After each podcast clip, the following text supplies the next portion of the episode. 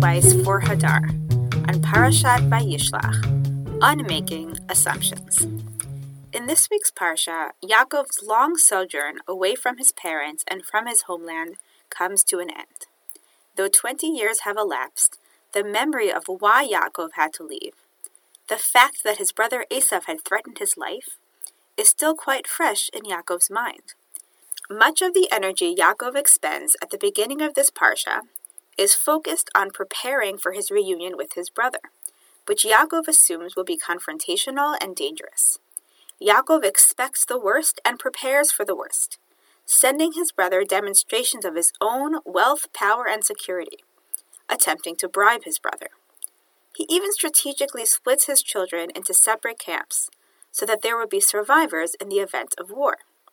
However, a close examination of the story yields that much of this preparation was unnecessary and counterproductive.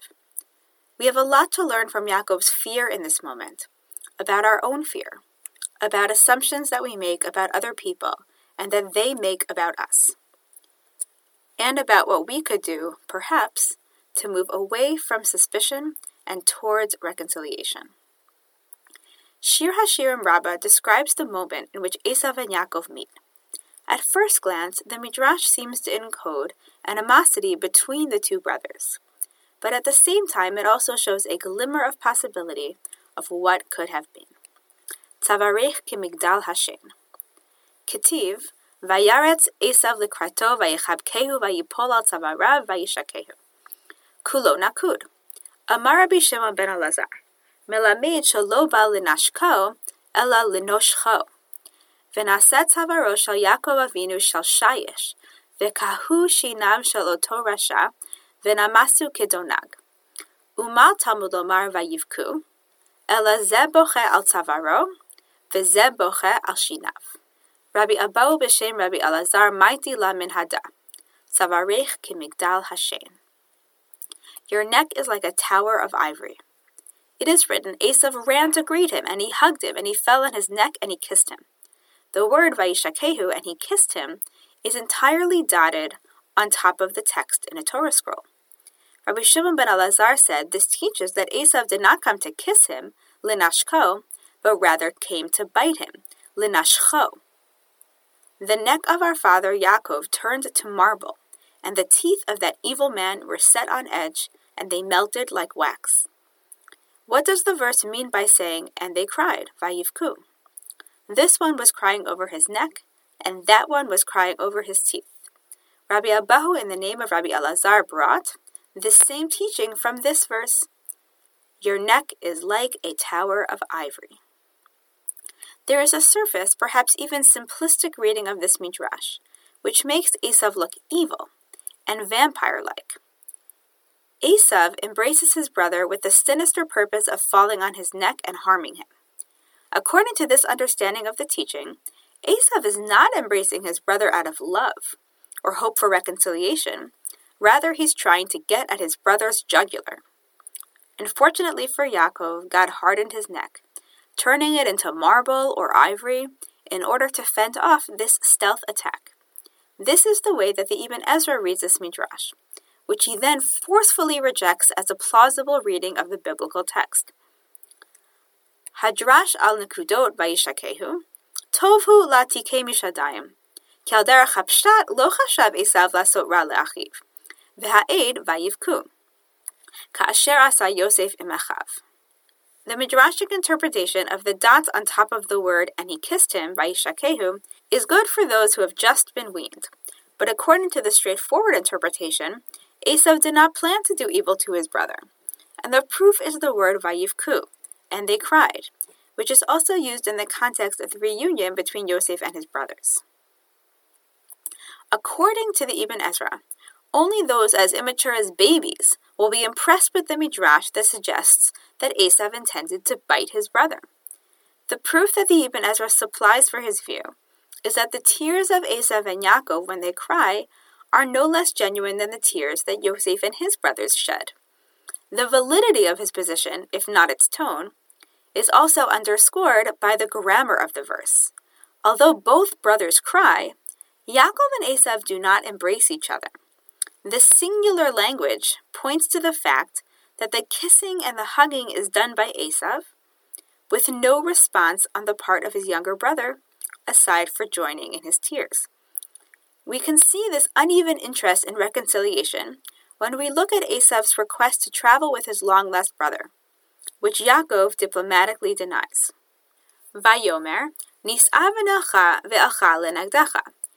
Vayomer elav adoni yodea ki hayeladim rakim v'hatzon v'habakar alot alai, u'defakum yomachad v'metu kol hatzon.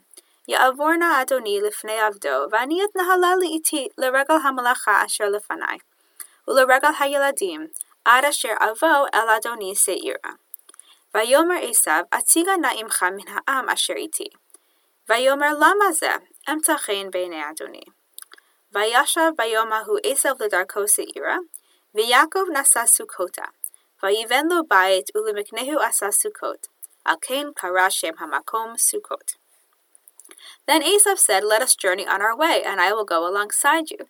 But Yaakov said to him, My Lord knows that the children are frail, and that the flocks and herds which are nursing are a care to me. And if they are overdriven for one day, all the flocks will die. Let my Lord pass on ahead of his servant, and I will go on slowly, according to the pace of the cattle that are before me, and according to the pace of the children, until I come to my Lord in Seir. So Esav said, let me leave with you some of the people who are with me. But Yaakov said, Why should my Lord be so kind to me? So Esau returned that day on his way to Seir. But Yaakov journeyed to Sukkot, and built himself a house, and made booths for his cattle. Therefore he called the place Sukkot. Esau requests to travel together with Yaakov. Yet, not only does Yaakov claim that his large family and holdings make his household too slow and vulnerable to travel with Esau, but he also lies to his brother about his final destination. Yaakov says that he will meet up with Esav in Seir, Esav's home to which he returns. However, Yaakov actually travels to Sukkot, never fully reuniting or reconciling with his brother. It becomes clear that Esav bore no ill will towards Yaakov, and he actually wanted to be his brother again, to reunite their families. It is Yaakov who remains distrustful, Yaakov who prepares for war, and Yaakov who insists on maintaining his distance. Understanding the difference in mindset, in openness to reconciliation that exists between the two brothers, can help us reread the Midrash from Shir Hashirim Rabbah. Perhaps the Midrash is not about the objective reality of what Esav is trying to do to Yaakov, but about the tragedy of the way that Yaakov reads his brother, as sinister rather than loving. So traumatized is he by his brother's once murderous intent. This invites us to re examine the Midrash, to make a Midrash of the Midrash. Esav's approach is dependent on an often mistranslated verb, kuf hey hey. When Yaakov's neck hardens, the Midrash says that Esav's teeth were affected and then melted, vikahu shinav. This root, translated above as set on edge, is often mistranslated as smashed or broken. Another famous rasha whose teeth are set on edge is the evil son at the Seder. There, too, his teeth are set on edge in the sense of his being put in his place, being talked down to. It is possible to understand that Yaakov's attitude insulted Esav, that it hurt his feelings. Not that Esav's teeth were shattered in any physical way, and in fact, the term that follows, quote, his teeth were set on edge, end quote, is that they melted like wax, vinamasu kedonag.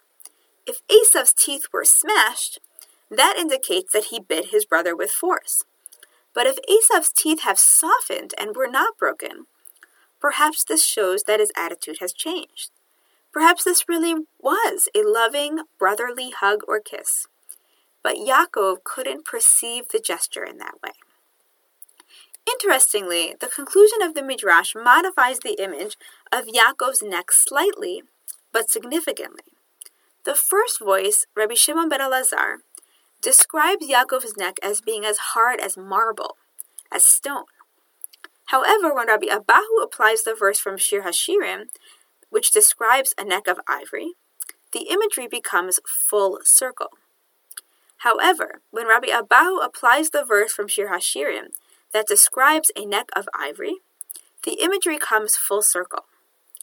Ivory in Hebrew is shane, identical to the word for tooth. Yaakov's neck did not just become tough, it became a tooth, a fang. Yaakov experiences Esav's proximity to him as a bite, because his own neck is itself a tooth. And he misunderstands his own lone resistance as being mutual and shared by his twin. But in fact, Esav's teeth were as soft as wax. Perhaps in this reading, the hardness of Yaakov's neck did not turn Esav's teeth to wax, but the hardness of Yaakov's neck meant that when he experienced the kiss of Esav's lips or the pressure of his head, he mistakenly thought that those were his brother's dangerous teeth. The tragedy of this embrace is that Yaakov's assumption about who his brother was and what his intentions were closed him off from being able to read Esav as gentle and open. And because Yaakov was closed to his brother, Esav's attempt at reconciliation was read by Yaakov as an attempt at war. His neck was as tough as stone or ivory, because Yaakov's heart was hard and resistant. There is another impasse recorded in the Torah that tells a similarly tragic tale the case of the tunneling thief.